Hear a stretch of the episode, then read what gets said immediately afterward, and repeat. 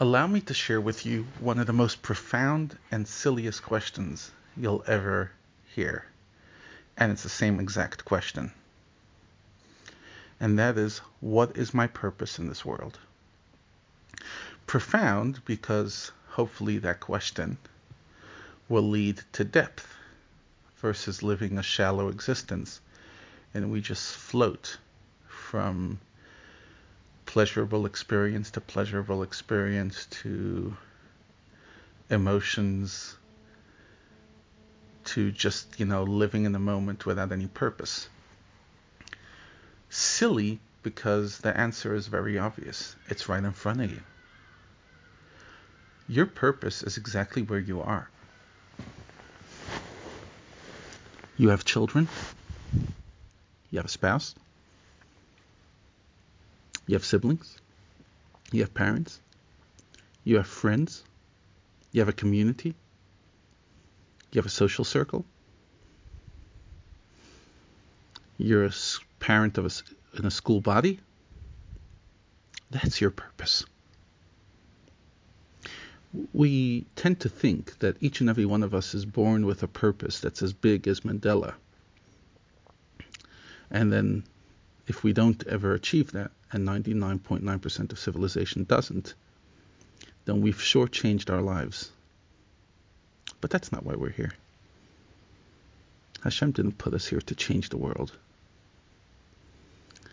Hashem put us here to change our world and to make an impact in our surroundings.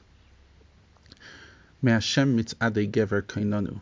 Hashem guides the steps of a human being and sends us to the place that we need. If you live here in this environment, in these circumstances, then that's where you belong. That's where you are, unless it is absolutely a disaster and it's not working for you. In which case, sometimes divorce has to be an option, and sometimes even emigration has to be an option. But that is the exception to the rule, not the rule. The rule? The rule is very straightforward. Where you are is your purpose. And personally, although this is supposed to be a Kabbalistic talk, and it is because it's very much based on the idea of divine providence, and you are where you're supposed to be.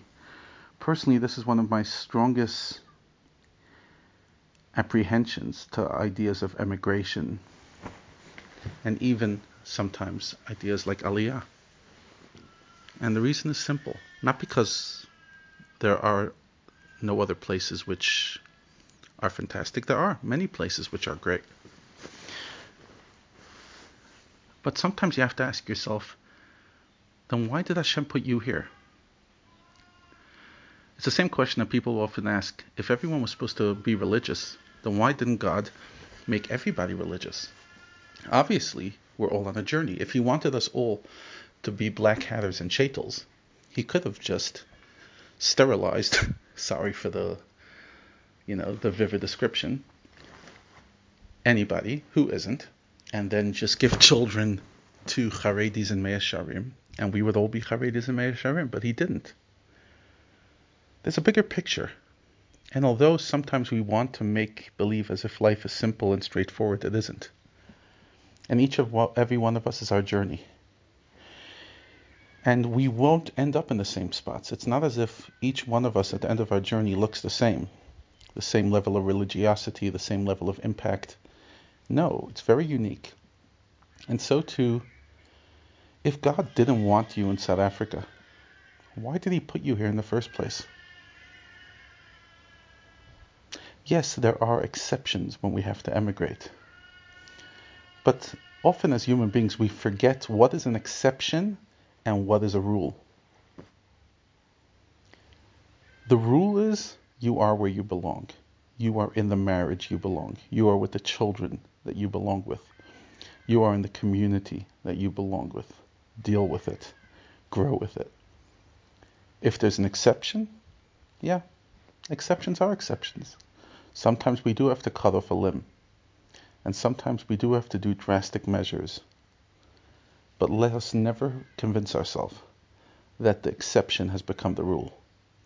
You want to know your purpose? stare at the mirror. You're right there.